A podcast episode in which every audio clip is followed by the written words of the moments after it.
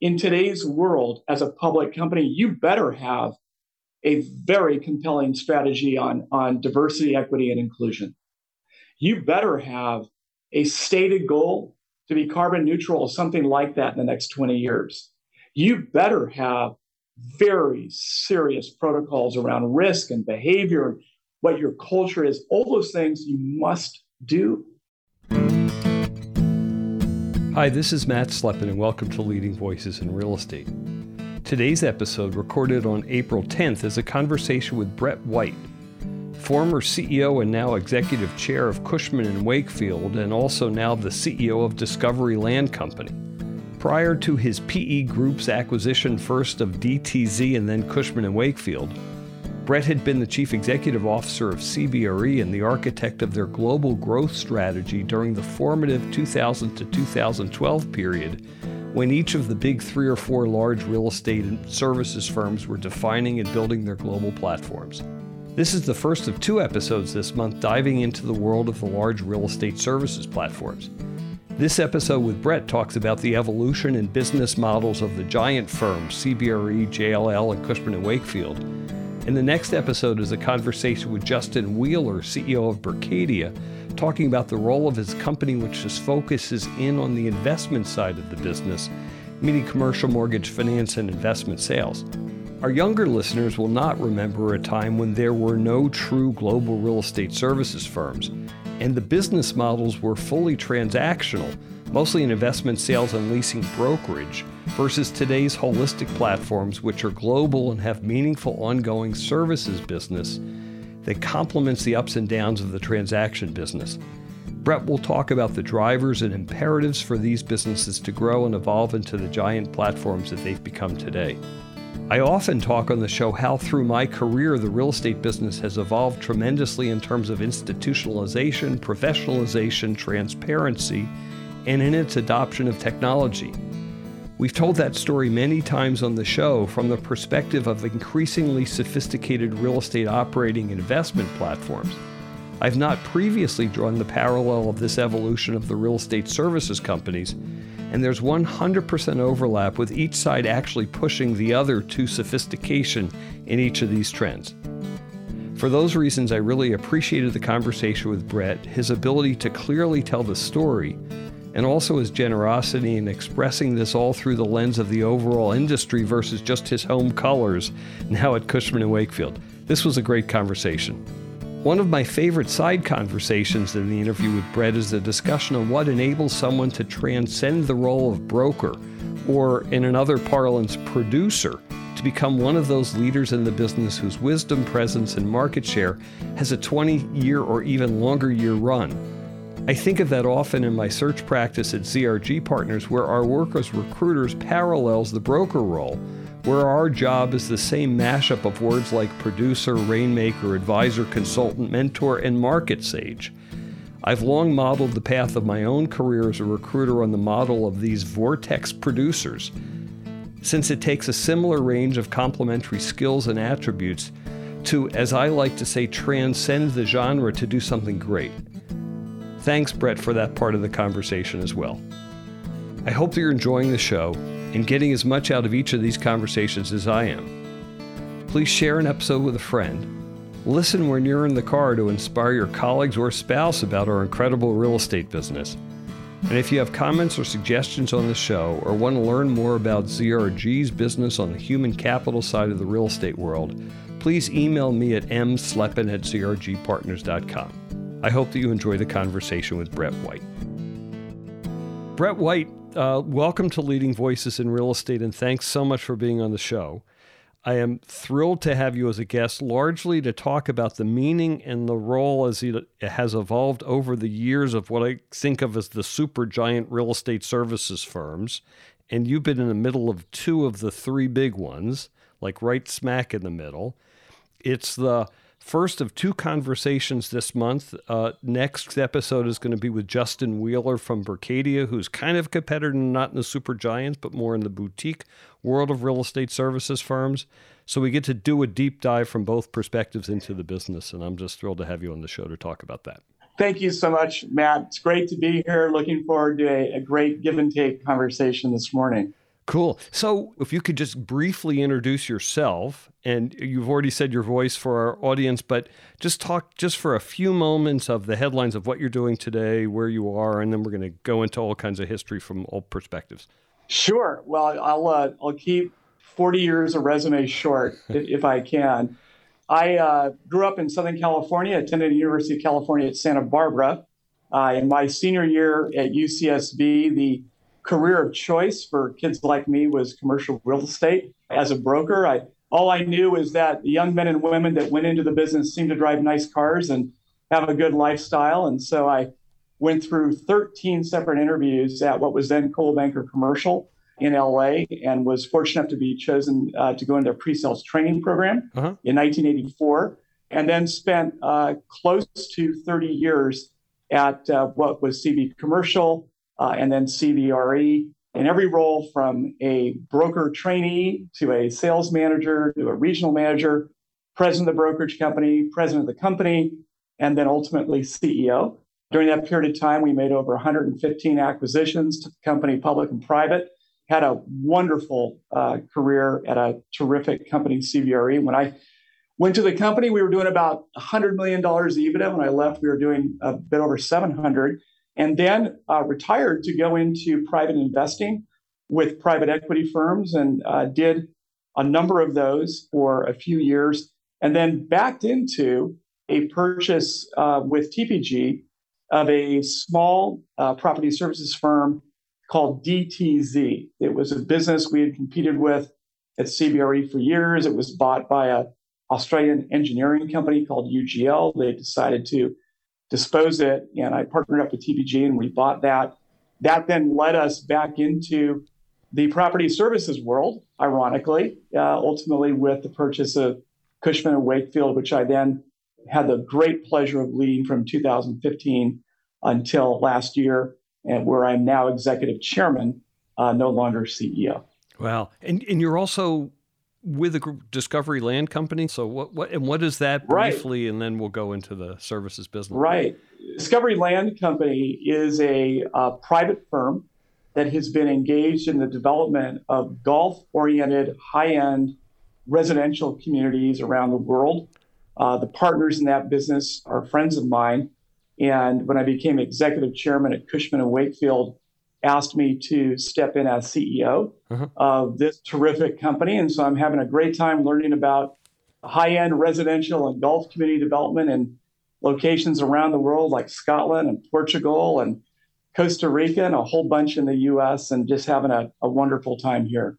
That's a wonderful thing to do. Well, let me put it this way at 62 years old, I feel like I am learning uh, at that same level I was when I was 22. There's so much that I don't know that I'm learning about. And it's very invigorating to step into a vertical that is quite different than what I did in the past. We certainly had people like Discovery as clients, but uh, neither CBRE nor Cushman uh, were even remotely in this type of business. So it's it's been a, a, really a wonderful learning experience for me. Yeah, and I want to back up to something you talked about, which was at college at UCSB the people who were driving nice cars went into real estate.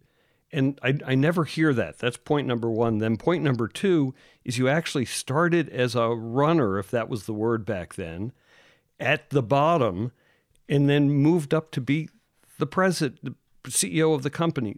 I, I haven't hardly heard that story. It's usually I founded the company and then I got to be that, not right. starting at the ground floor in such a kind of crazy hyper competitive kind of business? Well, it, you know, it's it's when I was in college, I was a biology major, and I thought I was going to be a doctor. And two years into college, I realized I was not wired for another 12 years of school. Mm-hmm. And went around and looked at the little community I lived in in Southern California. I looked at people in the community who were very successful, right. had nice homes, seemed to have a good lifestyle. And there was a common denominator, which was they were either in finance or they were in real estate. Mm-hmm. And real estate to me seemed like a journey worth looking into. I interned at a developer uh, my junior year in college. And then as I looked at the real estate industry, the developers I spoke to about potentially hiring me all said the same thing. Before you work here, you need to go to Coldwell Banker Commercial or Grubb and Ellis or Cushman and Wakefield and learn the business. And what I noticed about those firms was, was that you could go into those firms at a very young age, and if you worked hard and you got lucky, you could do well. And that was my that was my comment about the nice cars and yeah. the good lifestyle. So when I joined CBRE, uh, then Coldwell Banker Commercial, uh, at that time we had we had been owned by Sears, and we had just taken the company private from Sears. The entry level position was first in what they called the pre sales program, where you went into different, you had a rotation of mm-hmm. four different three month stints at different parts of the company working for a team in those businesses. It could be in mortgage finance, it could be in leasing, it could be in property management, it could be wherever. And I did that. And in those roles, you were literally binding offering books, copying things on the copier, washing people's cars. I moved I moved furniture in one of my boss's homes on the weekend. You did whatever the heck they told you to do. Right. And that was the entry level. And then from that rotation, ideally, someone in those four stints would raise their hand and say, I'll take that kid. He, right. he works or she works really hard.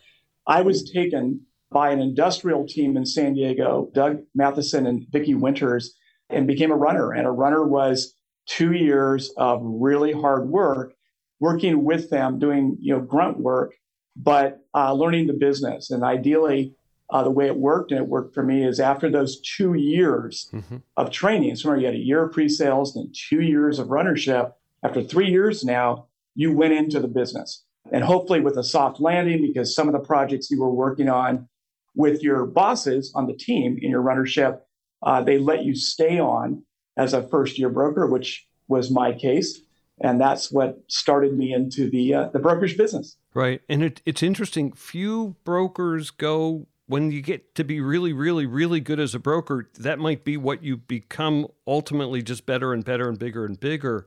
It's few who go into leadership and management. Was there a turning point along the way where you said, Hey, I, I want to be a leader versus salesperson or a leader of salespeople? Or how did that transition happen for you? Well, I, you know, first of all, I, I was not very, very good at brokerage. I was good but I was definitely not in the upper quartile of hmm. uh, brokers in the business. And what I recognized pretty early about brokerage is that it is an extremely difficult business. It is just just psychologically this idea that no matter how good you do in a year, you wake up January 1st and your guaranteed yep. income is zero. Yep. And you start over again. And you know, it's all about it's all about having that type of personality, so resilient, so strong, so confident that year after year after year, you get yourself up and you go and you take down that wall.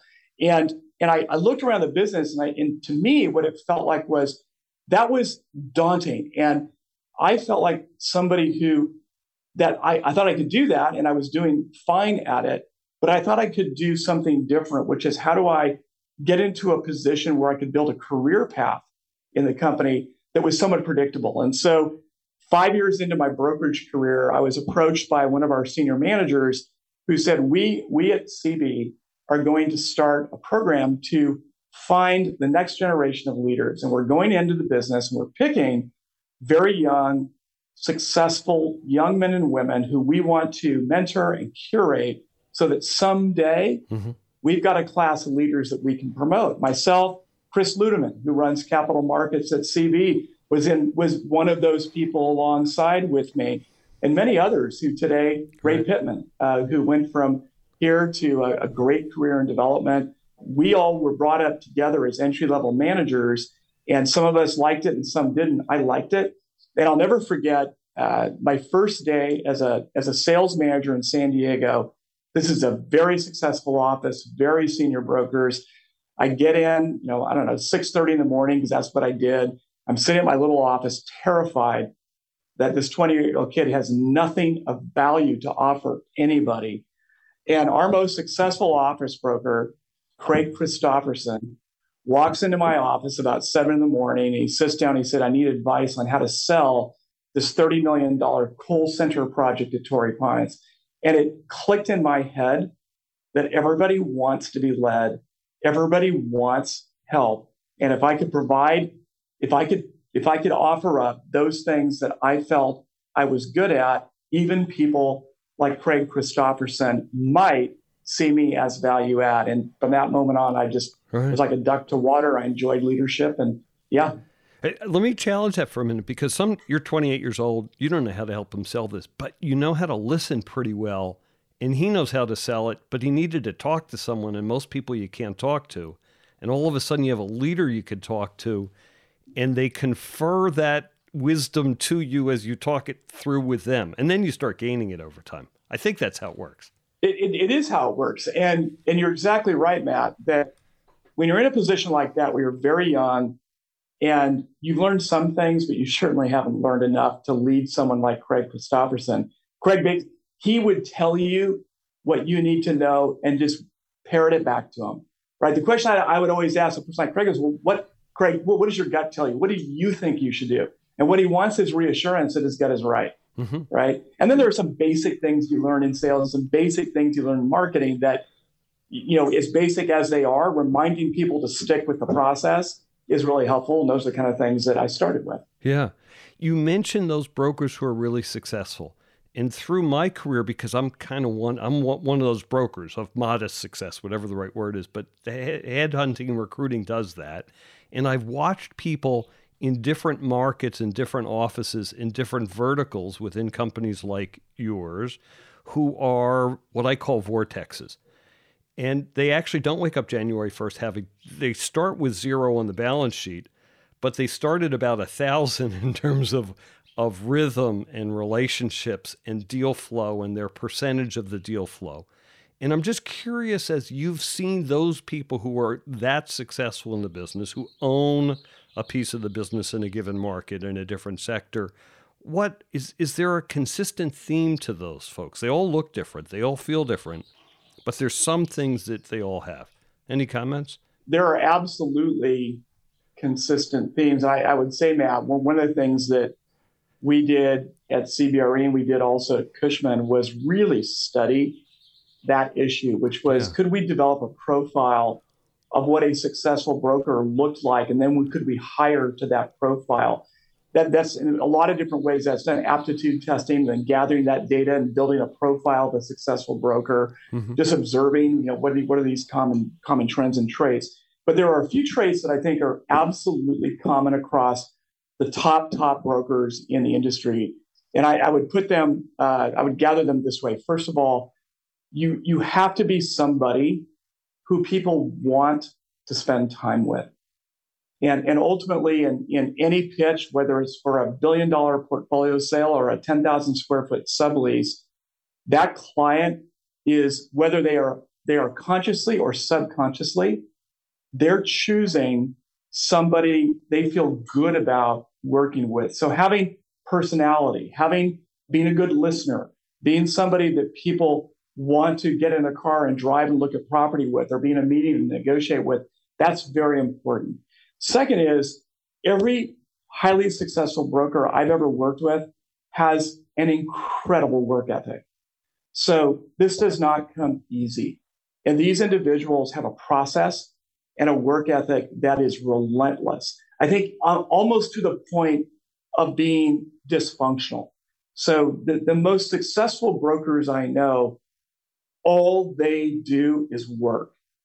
And their entire life orients around their role in the commercial real estate industry and how to continue to promote that role and their position in the industry. And they do it in many, many different ways, but their work ethic is relentless. And I'd say the third thing that I, I would say is common across all of them every single one of them is known for something that differentiates them in the marketplace, whether it's whether it's their their very close relationship with the owners of property in a market, whether it's their particular way in which they they manage a negotiation, whether it's whatever it may be, whether it's their understanding of capital stacks and how to use that in a you know in, in, in helping a client, all of them are known for something very specific. And I think about some of the best. I think about Marianne Tide, She's been on the podcast, by the way.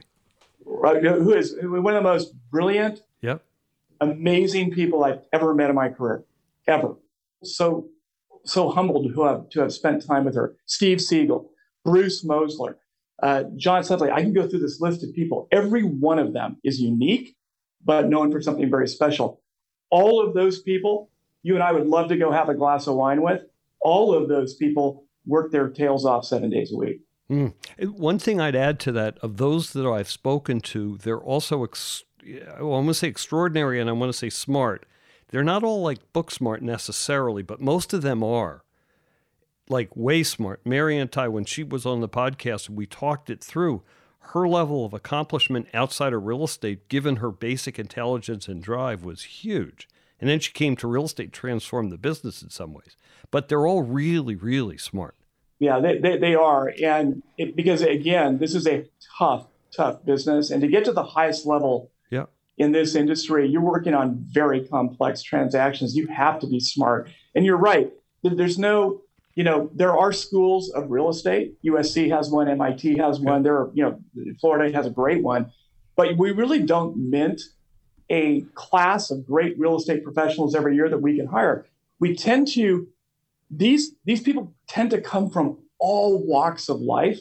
Yeah. In San Diego at CB, the hiring profile was ex Navy pilots, and Craig Christopherson was an ex Navy pilot. Doug Matheson was an ex Navy pilot. They had a discipline. They had a way of thinking about the business. Vicki Winters, who I trained under, came from property management in St. Louis. Mary Ann Tighe came from the arts. Right. From the arts. Steve Siegel was a developer. They're all different, but they're all whip smart and and just have this way about them that it makes them fascinating to you and me. Yeah. And we want to spend time with them and learn from them. Yeah. And you you paired the word intelligence with complexity because that's also an interesting element to this. We think it's a relatively simple business and some people say that, but the things that you're juggling to make that transaction to add that level of extra value to the transaction that is clear to the client so they keep coming back it's complexity, intelligence, and every other thing that you said. So thank you. That, that's a great explanation for that. Well, and Matt, that, point you just made is, is a critical point because you just explained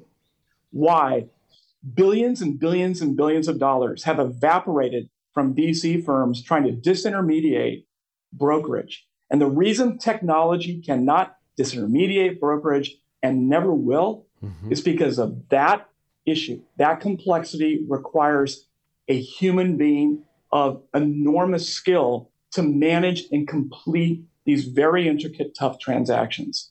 Maybe not with ChatGPT. That will all change, but eh, I don't think so. And last comment, and then we're going to change subjects, is when I started in my search career, which was 30 some odd years ago, one of the truisms was get someone who started as a runner at CB in particular, or Cushman or whatever. And that's changed back when you were coming up, I think there was a lot of that, and people do three, four years of it and then move out. But since then, the real estate world has institutionalized, so they got their start at Blackstone. Maybe they got their start at Eastdil. I don't want to talk about a competitor yet, but um, but but generally, it's not starting in brokerage anymore. Any comments to that? Yeah, I think that if, if your point is that that you see less switching from brokerage into other industries, is that is that the point? Yeah, or I think it's less the training ground for people who get out of brokerage. What's changed over time is that the profile of success in commercial real estate brokerage has changed. And it has become, as we've been talking about, a very technical, very complex business. And so the training that people get as they come up in the organizations is is is really intense. It's it's very technical training. And with that training, I think they become best suited to remain in this industry. That training does not, it's not just, it used to be PSS Xerox training. Mm-hmm. That's what right. we all got, right? So we learned how to sell through objections, how to sell features and benefits. That's not really what's trained anymore. It's hard Excel modeling. It's complex financing. It's, you know, it's how to manage a distributed global footprint for, for an industrial user around the world. And that training makes you very specifically skilled for this vertical, probably right. less skilled to move over to search or something else. Yeah, or investment management, whatever. Yeah. So, okay, so let's pivot and I want to talk about the evolution and the creation of these giant real estate services firms. And two thirds of our listeners only know the world where the CB as it is today, or Cushman and Wakefield, or JLL as it is today, has always existed. But when you started and when you started in leadership, they were much smaller and maybe public or not public, but it was a different business back then. And I want to talk about the evolution from some point in history to today. I don't know where to enter that, but you're in the story of two of these things. So maybe start with what it was at CB when you started to become a leader. You said 115 acquisitions. So, what was the story you were trying to tell? What was trying to be built? What was the end game? And then how have we surprised ourselves with the end game that we've achieved? Sure. So, way, way back when, before I started in the industry and when I first entered the industry, services were purchased by clients very discreetly and against individual transactions. So, so if you were IBM, what you had was you had a collection of regional real estate managers all over the country, all over the world. There would be one for Los Angeles, there'd be one for San Francisco, there'd be one for Kansas City or the or that area of the Midwest. And when you went to procure brokerage services, that regional real estate manager made that decision. Mm-hmm. And so whether you were Cushman Realty based in Los Angeles with maybe one other office, John Cushman's old business, or you were Staubach, or you were whomever, you were competing on a local basis for a local mandate. Right. The same thing was true in the capital markets. Back then, capital was local. Developers raised capital locally. The Trammell Crow developers were raising it from local lenders. The investment business, it was, you know, the most of the investment deals were done by life companies and by some offshoots of, of, of financial institutions who made all those decisions locally. So it didn't matter if you had 100 offices or one, if you had a good relationship with that local manager, you got the work. What began to happen in the early 1980s is that companies began to consolidate those decisions and consolidate their real estate groups into more efficient central organizations. And when that began to happen, the broker who had had the relationship with the IBM real estate manager in LA if IBM now moved that decision to Denver, so someone covering the West, or worse, to New York, someone covering the US, you lost that business if you could not answer that decision maker's need to, to be covered in seven states. Mm-hmm. If you weren't there, you couldn't do it. Same thing on the capital side. So what happened is CBRE, Grubb and Ellis, Cushman and Wakefield began to develop a platform that could address consolidated decision making. And that caused all of us to first build wholly owned platforms. So we were doing the work through our own people and platforms that can walk into that IBM decision maker and say, I can take care of your real estate need wherever you are located. And this makes me different than the boutique firm in LA that you used to hire. And that those decisions started going that way. And I'll, I'll never forget at CBRE, the tipping point, we were CB commercial then, was we did all of Microsoft's work in the US. And Microsoft came to us, and this would have been in the mid 1990s. Microsoft came to us and said, Hey, you guys aren't in Europe. No big deal. You don't need to worry. You don't need to take us over there. We're fine. There's a firm we're going to use over there. Jones Lang Wootton, but don't worry about it. It's totally different. Two years later, we had lost the entire portfolio of Microsoft to Jones Lang. That caused us at CBRE to say, we must not only be a national firm in the US, we must be a global firm. And that, the loss of that deal forced us to begin buying companies non US and try and create a global platform that could offer all the services that these clients needed. We did it, Jones Lang did it, Cushman and Wakefield did it, which became the big three. It's interesting. I spend about half my time in the multifamily business where the drivers don't have that corporate driver. And they spend the other half in commercial. So I get what you're saying. But yeah. each of the as these uh, as these businesses came together, then it also came together on every side of the real estate business because that size and scale started to matter, but with different stories for each sector that got you there. That's right. And whether it is capital markets where where institutional quality real estate in the US in the 80s and 90s shifted from local private own a lot of local and private ownership almost entirely to institutional ownership. Right. Institutions who make big national bundle decisions. Corporate real estate that went from local decisions to now a corporate real estate group of one tenth the number of people they used to have, now making decisions on behalf of half the country, the whole country, or the whole world. All of these things began shifting to where we felt to be competitive and to capture the most market share, we had to be a firm that could address every need a client had on their wheel of needs. We had to hit them all. Because right. if we didn't, Jones Lang would come in on a small deal in Europe and then usurp us on everything else. Right. And the other thing I'm thinking, there's probably five themes that all point to the same place, and they were all happening at the same time. Because one, another dynamic to this, another way to tell the story, is that on the brokerage side, deals were awarded individually, as you described, right, to a local person. But then over time, the deal that got let to the mortgage banker also got let to the leasing broker, also got let to the property services side, and also got let to the leasing people. So all, all of a sudden, it all became the same. And then the investment sales team, and maybe that bundling became 10%, 20%, 30%, 50% over time. So without that bundle, you're losing too much on the table.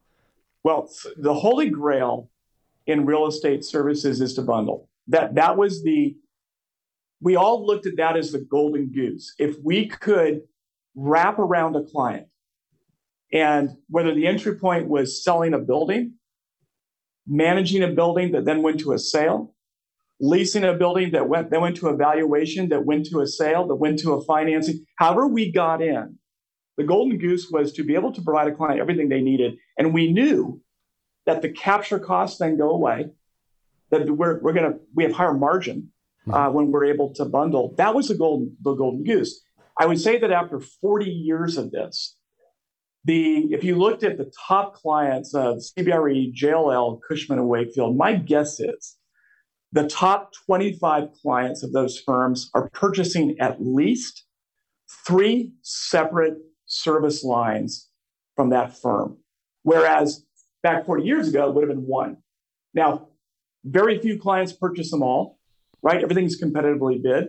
But that is, we're still driving to that place mm-hmm. where we can capture more more wallet share right. of these big clients than we have in the past. So, it's a totally different question. I think of compensation, and I think of the compensation of the broker and the compensation of the massive brokers who we talked about before, and the fee splits arranging to them, and the balance of power between the platform and the producer. So, two P's platform and producer balance of power. You would think through what you just described is that the balance of power goes hugely towards the company, the platform, through that dynamic that you're describing. But I'll make a leap of faith and say that still brokers are really, really, really, really well paid and get a big, big commission because you need to keep them and you don't want to lose them to the other guys. So, can you talk about any of what I just observed? Uh, all, all true.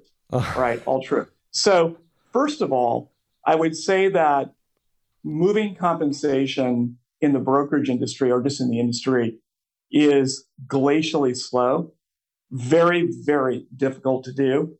Uh, there's a bit of a, a, standoff. You know, everyone's afraid to take too big of a leap because it's, you know, you don't want to lose people and you don't want to disrupt the system. The system is a great system.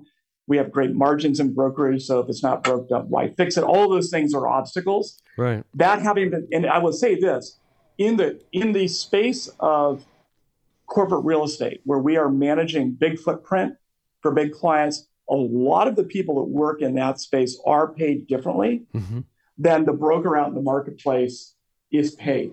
And that's because those clients want that. They want a salary bonus it. structure where they can control KPIs and what people earn.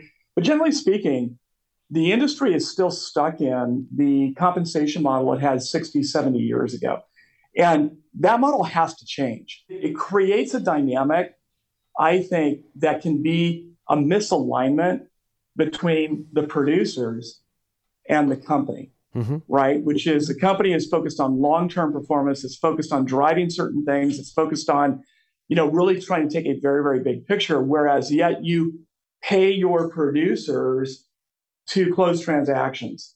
And so when we get frustrated sometimes that you know a uh, brokerage team won't spend as much time as we would like them to inputting information into a CRM system or whatever it may be, we have to always remind ourselves we've created a Pavlovian system where they're doing exactly what we pay them to do. Mm-hmm. So the the the future here, Matt, is recognizing that the people who are attracted to transactional work very, very much, much want to have instant reward and want to be paid for that work they are doing. Mm-hmm. There's that dynamic that competes against a dynamic which is we would love to celebrate those people that way and pay them that way, but also have them be part of the long term success of the company.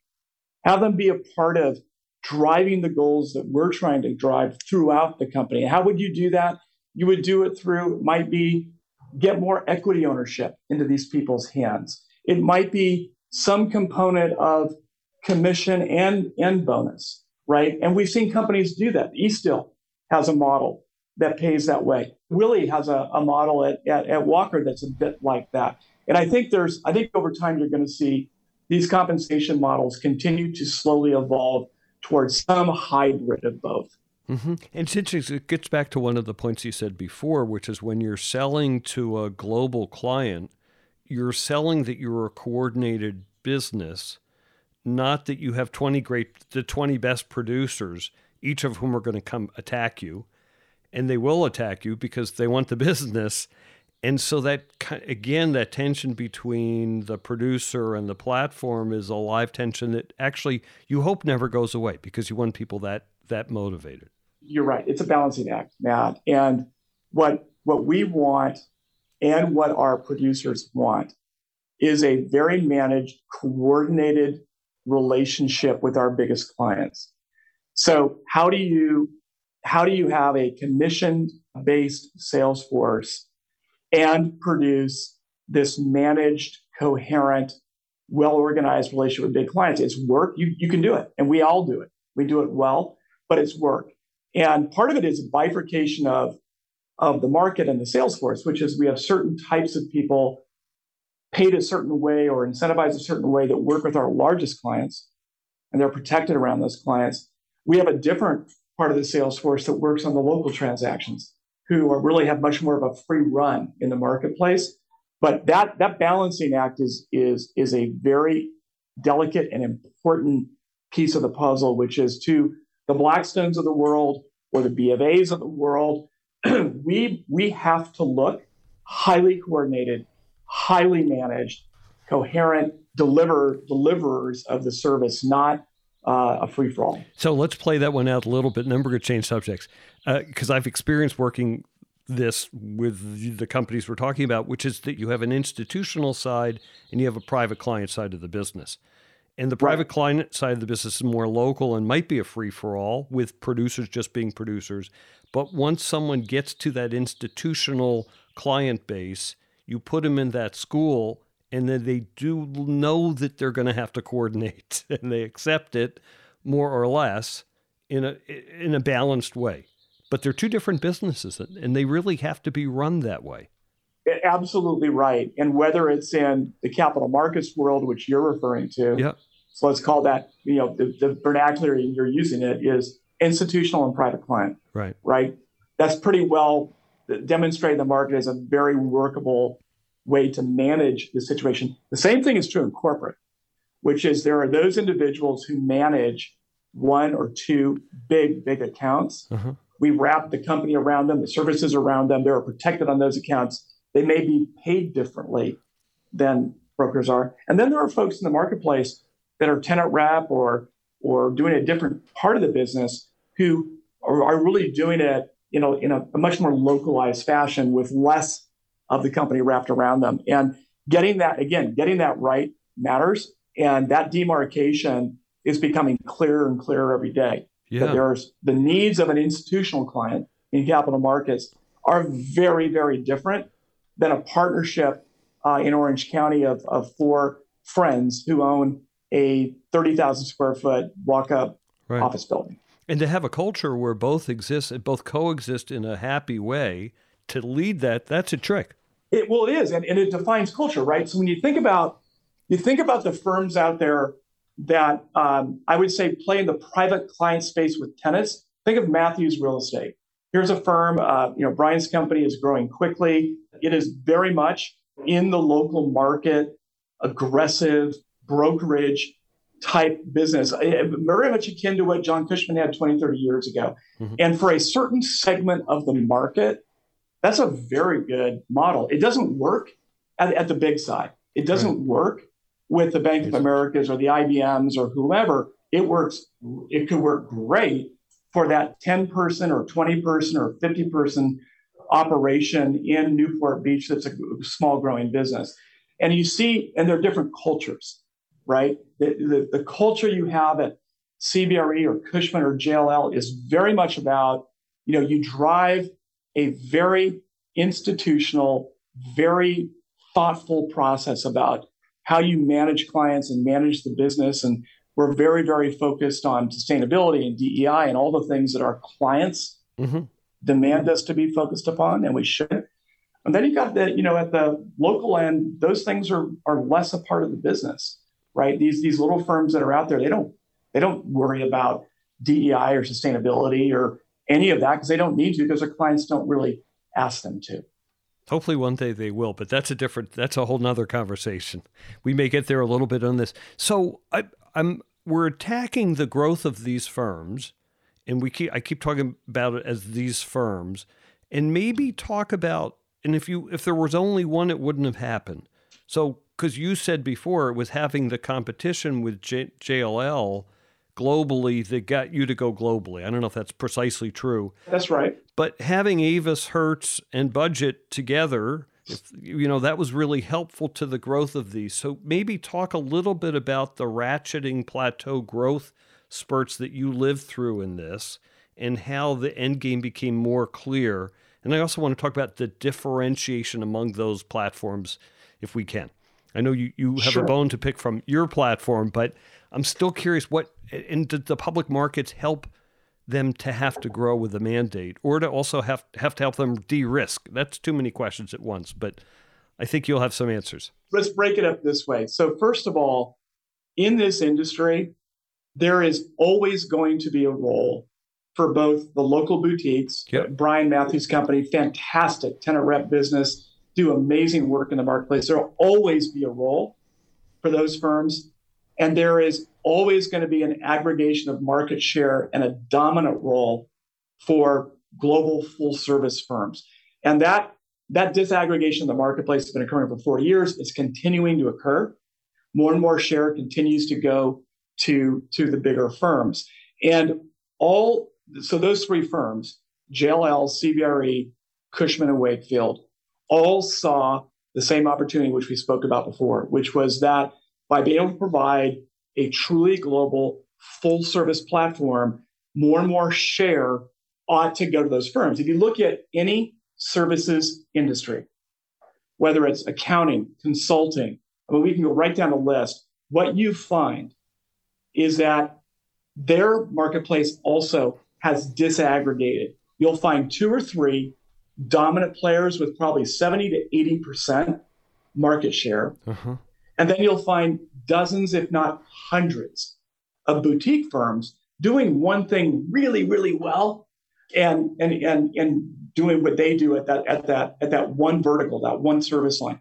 In our industry, to become that to become a global full service firm, we all landed to the same place was which was being public would allow us to raise capital and to put in place protocols and systems and risk compliance measures that would allow us to do that in a better way. To be a global full services firm, we all got to the place that said being public would help us in that journey. And now all three are public. Once you're public, now you have imposed upon you things you must pay attention to that you don't when you're private. So, for instance, in today's world, as a public company, you better have a very compelling strategy on, on diversity, equity, and inclusion. You better have a stated goal to be carbon neutral or something like that in the next 20 years. You better have very serious protocols around risk and behavior, and what your culture is, all those things you must do as a public company.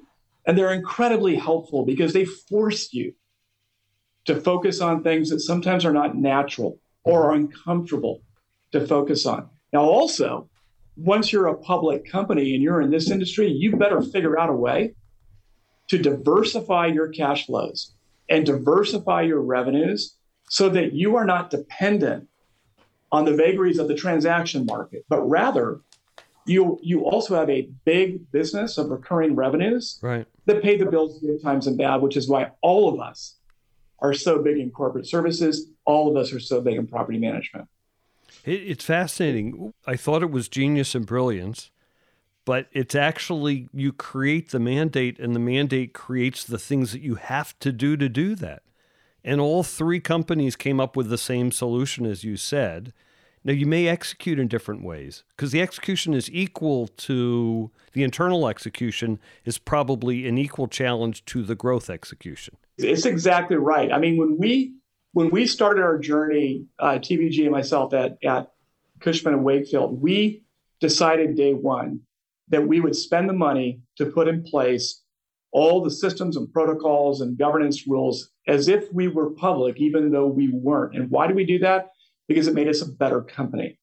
And so those those things you drive in the organization, it creates a better company, it creates you know a company you can really be proud of and really stand on. But public or private, the it all comes down to the execution. And I and you you asked a question a moment ago about differentiators among the three firms. I, I'll be honest with you. I do sometimes wonder how a client differentiates between the big three because all three firms are really, really good at what they do. Mm-hmm. All three firms tend to trade people. Mm-hmm. There's nothing that we can do today that is so secret and so proprietary that we walk into an institutional presentation and always win. Whatever we come up with, it's really, really hard to do. And we all work on it constantly. What is it when we walk into a client? What is it that we are able to lean into and demonstrate that makes us different and better? And that's a tough race. So let me ask you a question.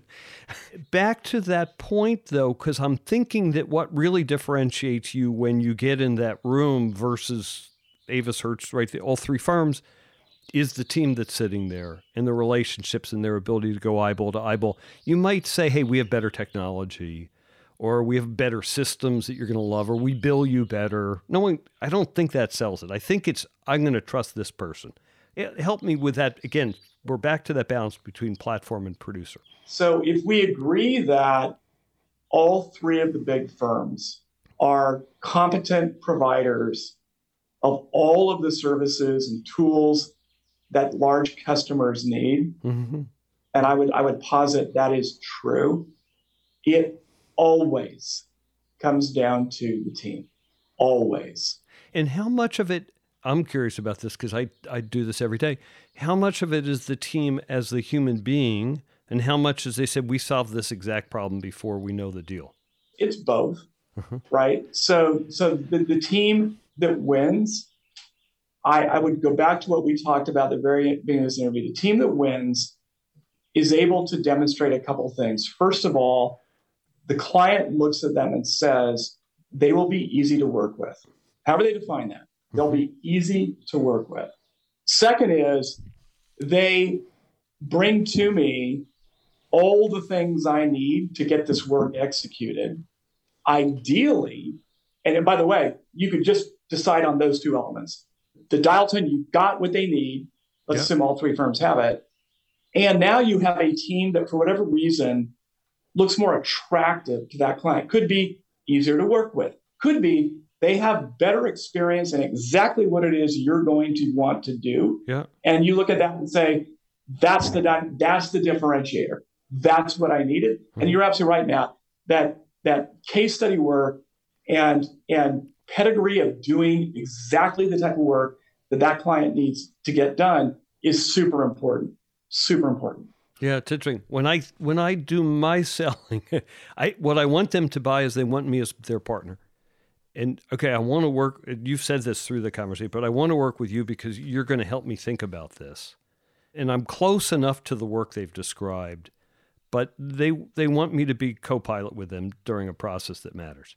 In in the perfect client relationship, you and the client are arm in arm partners. Yeah, that is the perfect relationship. And if you look at your earlier questions about the most successful right. brokers in the industry to a person, they are viewed by their clients as partners, not viewed like the UPS person dropping off a package. Yeah, and half the time my my worst clients are want me to be the UPS guy, not their partner. Right. it's right. like get it done, get it done. It's the illustration every broker has, which is you work on a, you know, you work on a project for five years, you find the capital partner, you design the buildings, you find all the tenants, and uh, then then your client sells the project. You deliver the, you know, the escrow check to the client, and th- thank you very much. And and then the story becomes that you know how, you know, you, you really didn't do anything. And, exactly. And we all know that, that we create all this value, but yeah, it's it's a it, yeah, Absolutely. Fascinating. So let's talk a little bit more about the ecosystem. Then I really want to change subjects. In in the ecosystem that you described, you talked about Matthews, you talked about the three big firms, and next week's conversations with Berkadia, you mentioned Willie Walker a few minutes ago. So there are firms that stand in between as kind of specialist firms. Eastdil, in particular, maybe Marcus and Millichap, right? Because they, they only do investment sales and and and uh, capital markets. Um, Walker and Dunlop and some other firms that are in the middle in different ways. NorthMarq, talk about that part of the ecosystem if you can. Sure. Well, as I said earlier, the, the way that the marketplace works, there is a absolutely a place for both the big global firms, but also the niche specialists.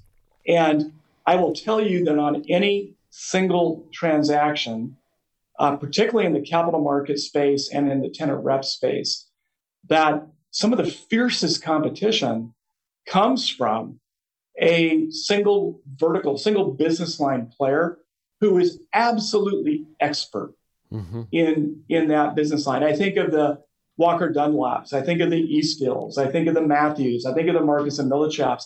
There is a certain segment of the marketplace. When we bump into that same in the marketplace, boy, those folks are fierce competitors, and boy, are they good. And there's a there's absolutely a place for all of them. And you know, certainly as a as a full services firm like Cushman and Wakefield, our view is that if we can bust into those relationships, we can show those clients a more a more comprehensive approach to their portfolio, more cons- comprehensive partnership with them than can a single business line firm.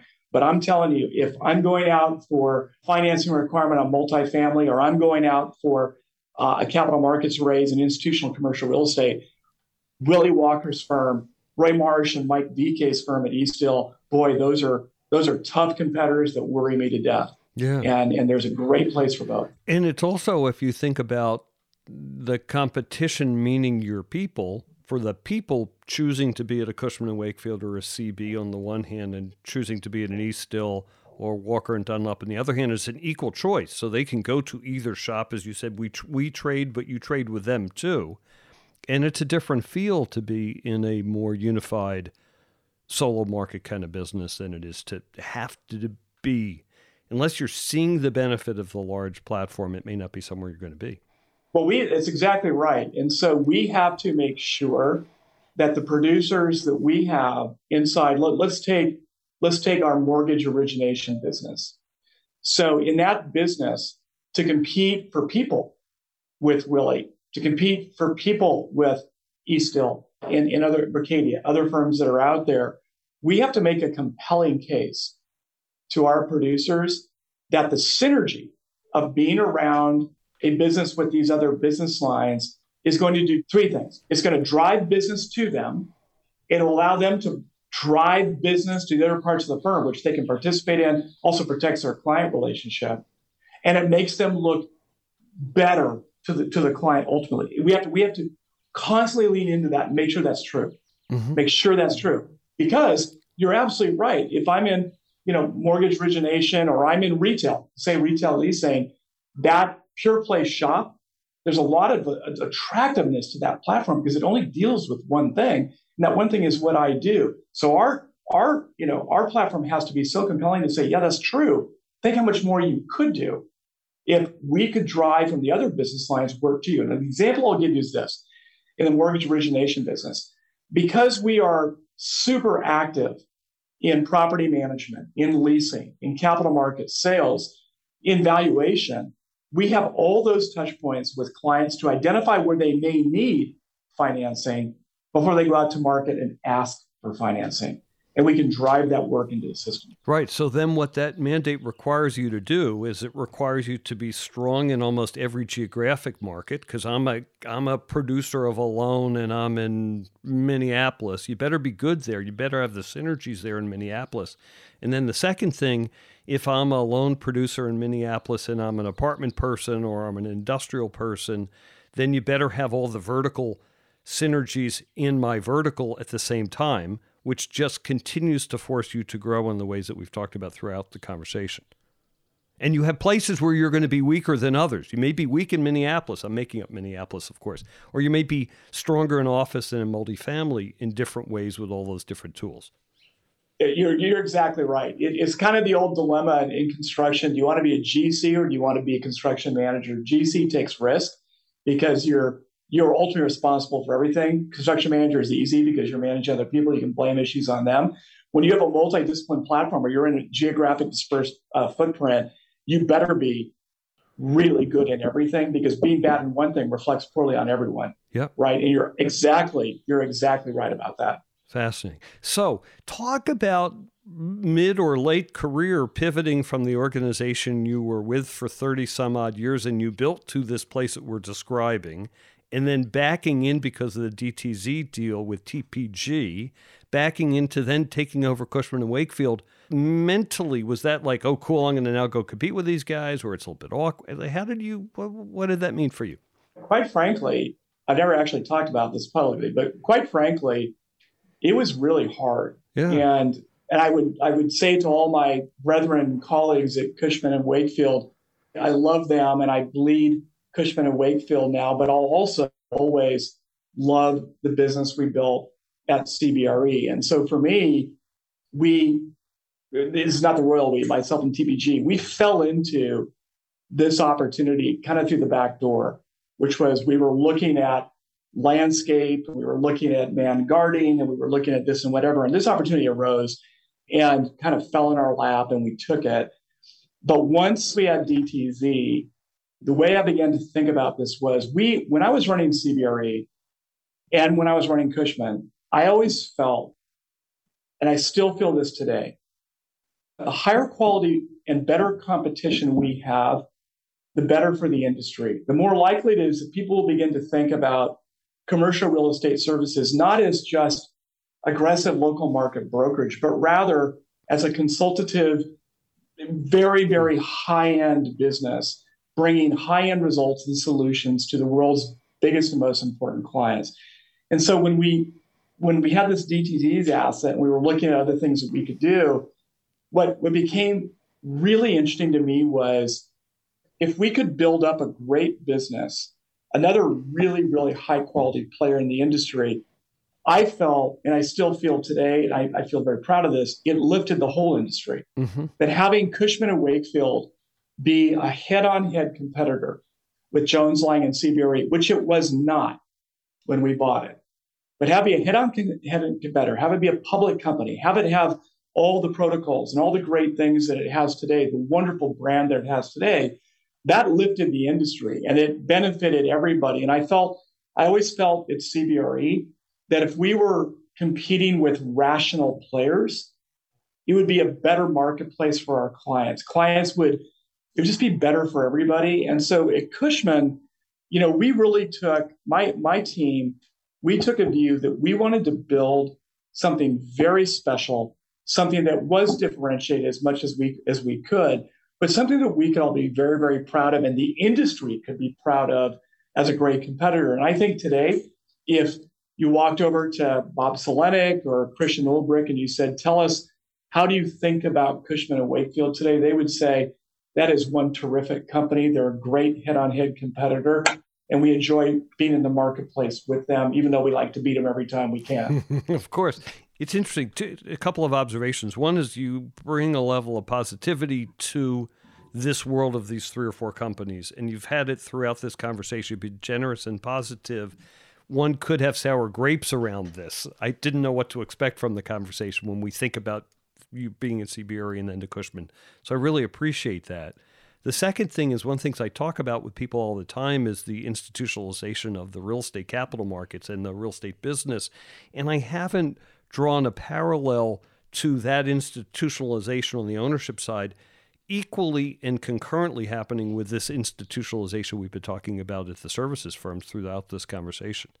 Yeah, well, you're well. First of all, you're exactly right. Right. So if you think about whether it's the way we run these companies, whether it's who owns us, right? So we are all, you know, JLL, C&W, and CBRE are owned by far the majority stake in these firms are all owned by institutions, mm-hmm. big institutions like Fidelity and T. Rowe and Wellington, and you know people who really care about the way we manage our business and do what we do. But this is you're right.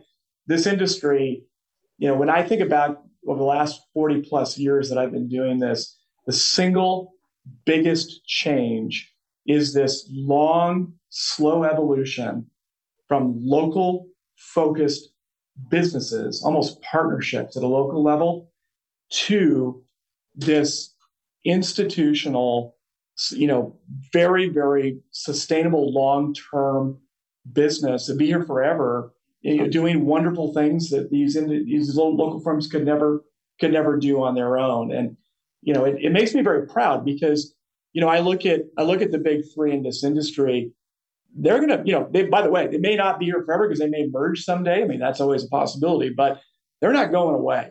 These are very successful firms with very powerful balance sheets, with very, very loyal customers. And I, and I'm proud of that. I'm proud that, you know, we have in this industry the big three that, that lead from the front and lead well. Cool. So one of the things you've talked about is again and again organizations to be proud of. You've talked a lot about DEI and ESG, and our listeners are not going to see this, but I'm going to hold up. Uh, you know what this is. You, you only get two seconds to look at it. I'm not going to tell you which firm it is because I don't know.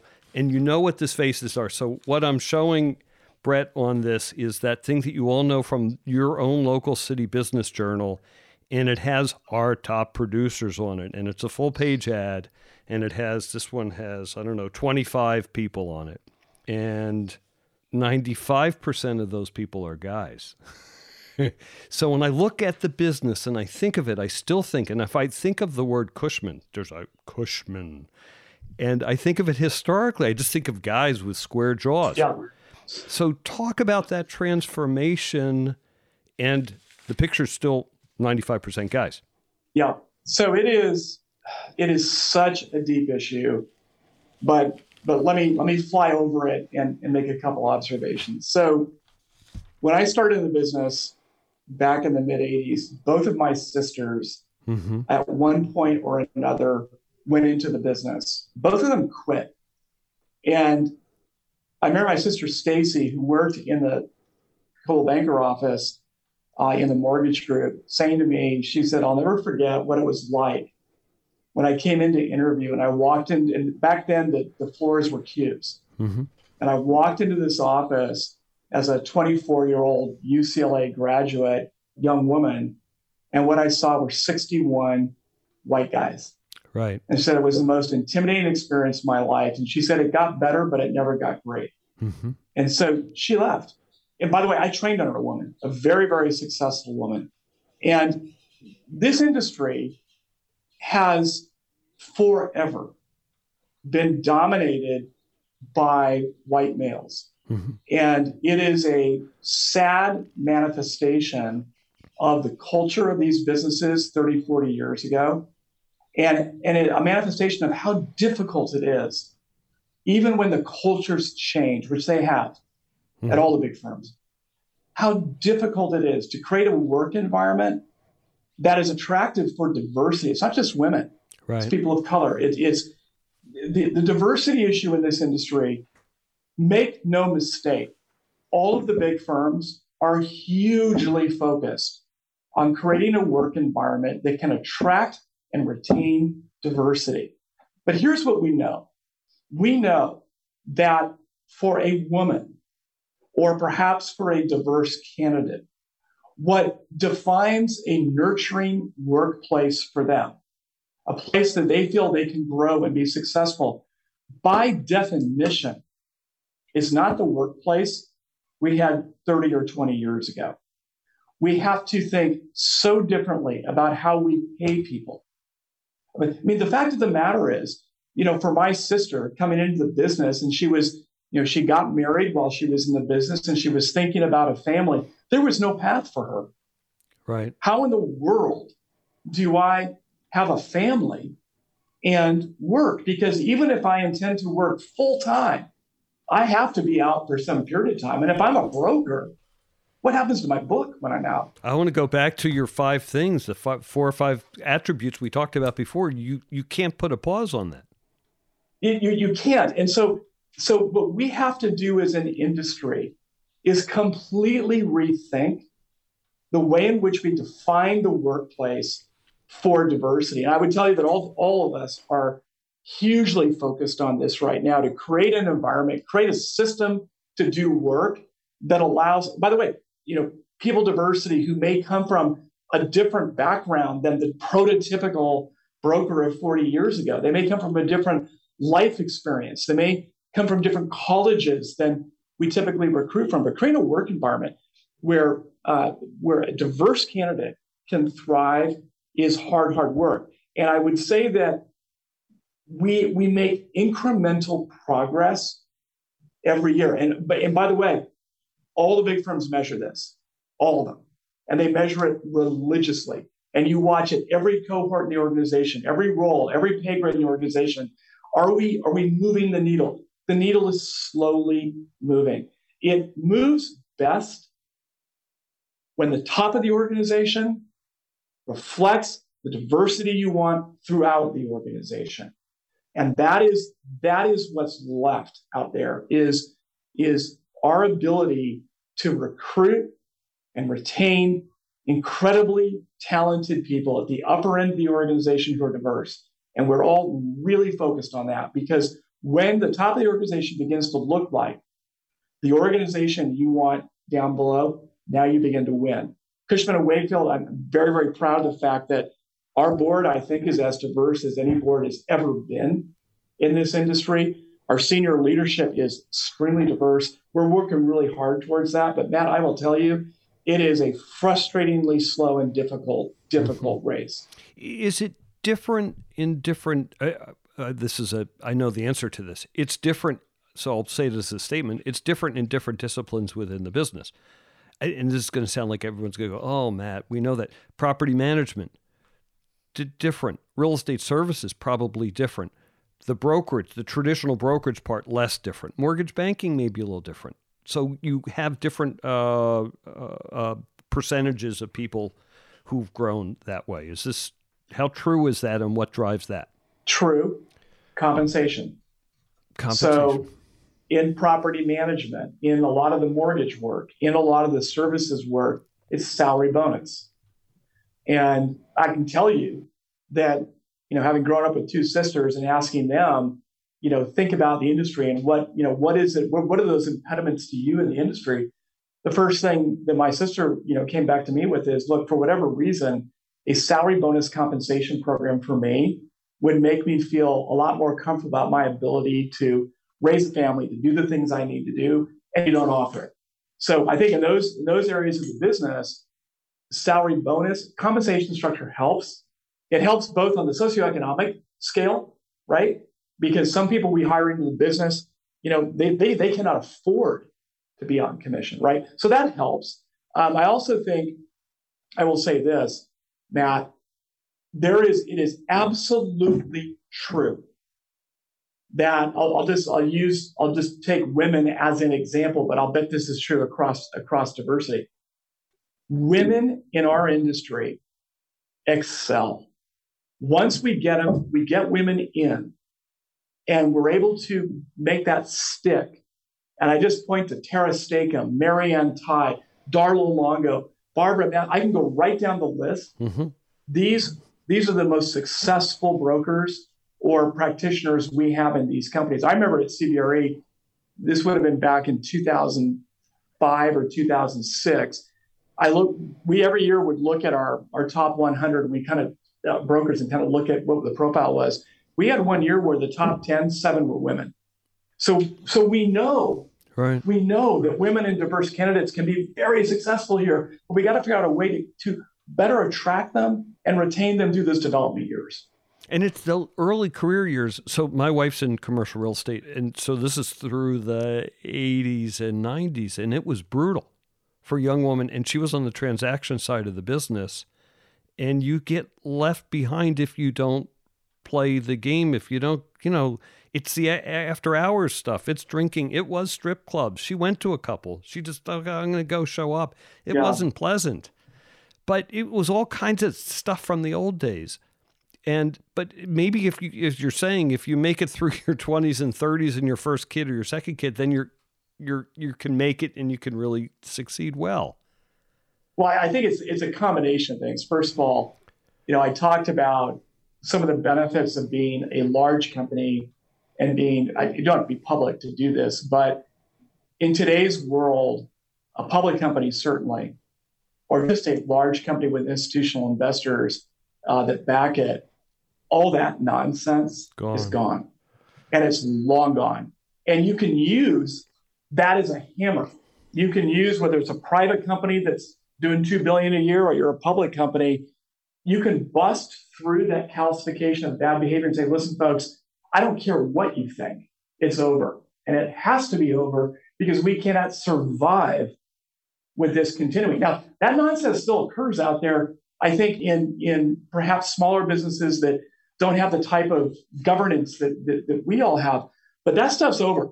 So so now I think for for diverse candidates, women and diverse candidates coming into the organization, there's much less of the bad behavior, but there's still the hey, uh, Blackstone's going to have a broker event and it's going to be a golf event, right? Well, golf is you know 75% men, so by definition, you're going to have women in the company say, well, you know what?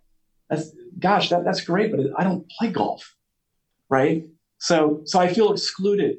Mm-hmm. I, I feel I'm not part of that club. And every day, Matt, those are the things we have to break down and blow up so that your wife and my sister feel that the commercial real estate services industry is the best industry for them to excel in, not when they have to fight to excel in.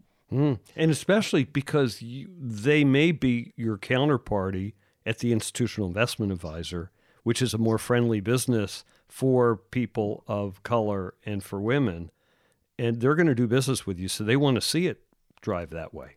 Oh, absolutely. And you know, you you raise that's a great example, right? Whether it's CalPERS or it's another institutional advisor or it's a large corporate user of space, you know, one of the things that we're very cognizant of is we better look a lot like our clients right. if we expect to win their business. And when we don't look a lot like our clients, you can almost guarantee you're going to lose that business.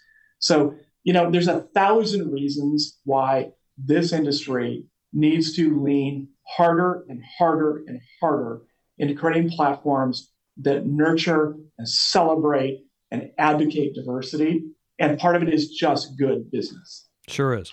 So, we're coming to the end of the conversation what have we missed in this conversation on the subjects that we've talked about that you say, hey, I wish Matt asked me that question about about how this business has evolved? Well, I think that you know the one thing we didn't talk about is the current market.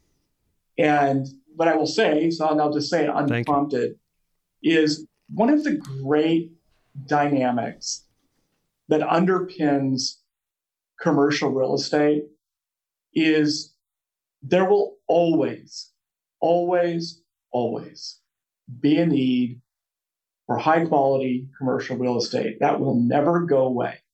So we're not making hard drives. We're not making buggy whips. We're not making, you know, a technology application that can be eliminated by a better application tomorrow. We are we are experts in helping clients manage their commercial real estate business and portfolio. And that product never goes away. And so when I think about a marketplace like today and how people think about commercial real estate services firms, I would remind everybody that in my life in this industry, I've gone through, I believe, six cycles, four tough ones, two brutal ones. And what I know about this industry is it always comes out the other side better. A down cycle, I, I will say this, Matt, down cycles in this industry are very, very healthy for the industry because it makes all of us really do a bottoms up examination of our businesses to identify what's working and what isn't. And what isn't, we get rid of. Whether it's underperforming people, whether it's underperforming businesses, whether it's investments we made in technology that are never going to pay off, these down cycles make us healthier and better. And this industry is an industry that, through every down cycle in my 40 years, has come out the other side within two years doing better than it was doing before it entered the down cycle. And this cycle will be no different. As unique as it feels, it's not unique. All true. And been It, it, thank you for going there. actually, this was supposed to be the first question in the discussion, but we got so wrapped up in, in everything else. But uh, let me challenge a, a, part of that because I don't know the definition of high quality real estate when I'm talking about a downtown anymore and when I'm talking about office. I'm confused. Maybe you're not confused. And maybe everything does revert to the norm, but those obsolete office buildings downtown, I don't think are going anywhere. Or they're going to have to go somewhere. Better way to say it. Comments about that? I'll take you back to 2009 and 2010. And as we entered the GFC, and let's just think about New York. When we entered the GFC, we all looked at New York. What we saw happen was that there was this, and this happens in every down cycle, there was a flight away from B and C and into Class A for two reasons. One was that you could get into Class A cheaper than you could have a year before. Mm-hmm. So it was opportunistic. The second was that you had an elimination of employment, which meant that those firms that were not very profitable had to take the B and C space. Those are the first ones to go away. You're seeing the same thing today, driven both by what feels to me like a recession, but also the whole question about the future of office and the fact that absolutely companies are looking at their footprints differently. And if they can, they're taking less space than they took before and working on some sort of a hybrid environment or four days a week, whatever it may be. But the thing to remember is if you and I go into the market right now and we go to One Vanderbilt or we go over to Hudson Yards and we look at Class A space, we're going to find very tight buildings with great tenants paying record rents in those buildings. And that flight, in every downturn Matt we've had, yep. you see this flight to quality. And that is exactly what's happening in today's market. And then when the market gets healthy again, and those buildings are too pricey or they're all filled, then you see the movement back into the B and C. And that's exactly what's going to happen here. It's interesting. Two comments. One is one Vanderbilt because you mentioned I was I was about to as you're talking about it because there were I'm thinking of twin articles in the New York Times, like one about two three years ago that talked about one Vanderbilt. They're going to pay whatever it costs to get there, and then there was an article about three weeks ago that talked about it's almost being obsolete because it no longer up, uh, complies with the current environmental stuff. So when it was built and designed four years ago or whatever, it was the best of the best and now it's below the standard. You couldn't build it today the way they built it just now. Well, I can tell you, I can tell you this. Having I just spoke to a very, very well-heeled private equity firm uh, two weeks ago, uh, that is going to One Vanderbilt, and I can assure you that One Vanderbilt is feeling no pain right now. Oh, I bet they're not. Uh, in, in today's market. it's just interesting because the, the rate of change on the climate issues is yeah. going to be something yeah. that we have to reconcile ourselves to. And I am betting that your firm and others, the big three firms, are going to bring a level of expertise to climate change or decarbonization of the built environment. It's something that you'll get to lead the way on. Well, these are you know these are big, big consulting lines for us right now. I wouldn't describe them as business lines because we've had a, a di- more difficult time converting this into real revenue opportunities. But the consulting line around sustainability is huge. And, you know, for us at the moment, it is a piece of the puzzle when we are working with institutional owners or tenants, both sides now. Right. This is now a determinant on how they think about assets either to purchase, to sell, or to lease right? Everyone wants that is now on that top 10 things I need to know about the building. It's right there. And you're right. This is an area that we've all had to get very good at very quickly. And it's a rapidly evolving area. And it's something that um, we all spend a ton of time on. Yeah, I was at a ULI party uh, four years ago and then two years ago, same party, or six years ago and last year in Dallas at ULI. And it was at Dallas six years ago too and I went to a room of uh, people dealing with climate change. So it was a climate change party. And six years ago, it was an empty party. And last year, it was a group of young people, and the room was packed. And I talked to someone, I was he Cush? I forget which which of the firms the person was with. He said, "Look, you're a headhunter. Help us. We're we're dying. We can't find people for our group, and we're expanding so quickly. We need to get into it." Yeah, it's it's a Wild West is a wrong description because it is it's a very organized, right? You know, vertical in that sense, but it's become so important so fast that it's been very difficult for the industry to keep pace with the demands of the institutional, particularly institutional clients and big tenants. So many of them, if you look, you go to uh, you know Blackstone or Brookfield, they have their own practice inside their businesses focused on this for their buildings because we're all having a hard time keeping up. And so where there's a lot of energy in there, there's a lot of you know there's a lot of um, opportunity to to do much much better in that space than we all have done to date, and we're all working really hard to yeah. get there. Well, well, near to your benefit because the level of consolidation that you have and the level of intellectual capital that you have, you can afford to get up to speed on this better right. than a small firm can. You're right, and it's it's these these are some of the areas where you do really have an advantage being part of a bigger firm because we do have the capital and the investment in these things that clients either need right now or are going to need. Absolutely true. Okay, we've taken enough time. The last question on leading voices is always advice for a young person getting into the real estate business. So I think that you know I get asked this question all the time, and you know my answer is pretty simple, which is in the real estate industry, there are dozens and dozens of practices within that industry that they are everything from property management, where you're managing an asset on behalf of another owner, to tenant rep brokerage, where you are out there beating the bushes, finding tenants to represent in the marketplace, to investment management, where you're managing capital on behalf of big institutions and everything in between. And so, in the real estate industry, first of all, what I would tell to people in college or recent college graduates is you can find something in this industry for everybody and everyone's aptitude. We have places for analysts who, frankly, have no interest in ever meeting a client. And we've got a place for people who have no interest in doing anything but working with clients. So I'd start with this is a super attractive industry for young people. It's a growing industry. And as I said earlier, it will never go away. Second is in this industry, hard work matters. And so when you come into the business, what I always tell young people is you need to differentiate yourself, right? Maybe you're the smartest person on the floor. That's great.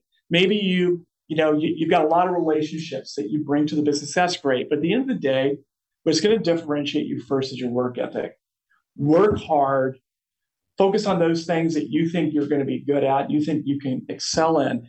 And then I'll give you the piece of advice that Vicki Winters gave to me the first day I worked for her as a, as a pre sales trainee in San Diego. She said, Brett, you're going to be defined in this industry by your clients, not by the greatest deal you ever brought to them, but the deal you tell them not to do.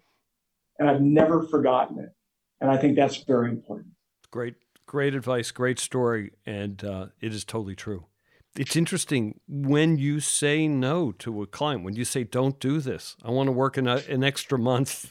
Many stories for that really great advice. Yeah, well, that, that that's how you that's how you end up. You know, she told me she goes, you'll you know you can bring a great deal to a client, and or a deal is okay to a client. They're going to get the deal done. They never work for you again. You tell a client not to work on a deal, you may do every deal they ever do in the future over and over again. Totally true. Great advice. Hey Brett, thank you so much. This this this was a blast conversation. I really appreciate it, and our listeners will get a lot out of it. Yeah, my pleasure. I hope that you enjoyed today's episode. Please remember, if you're enjoying Leading Voices, to share an episode with a friend or get them to subscribe.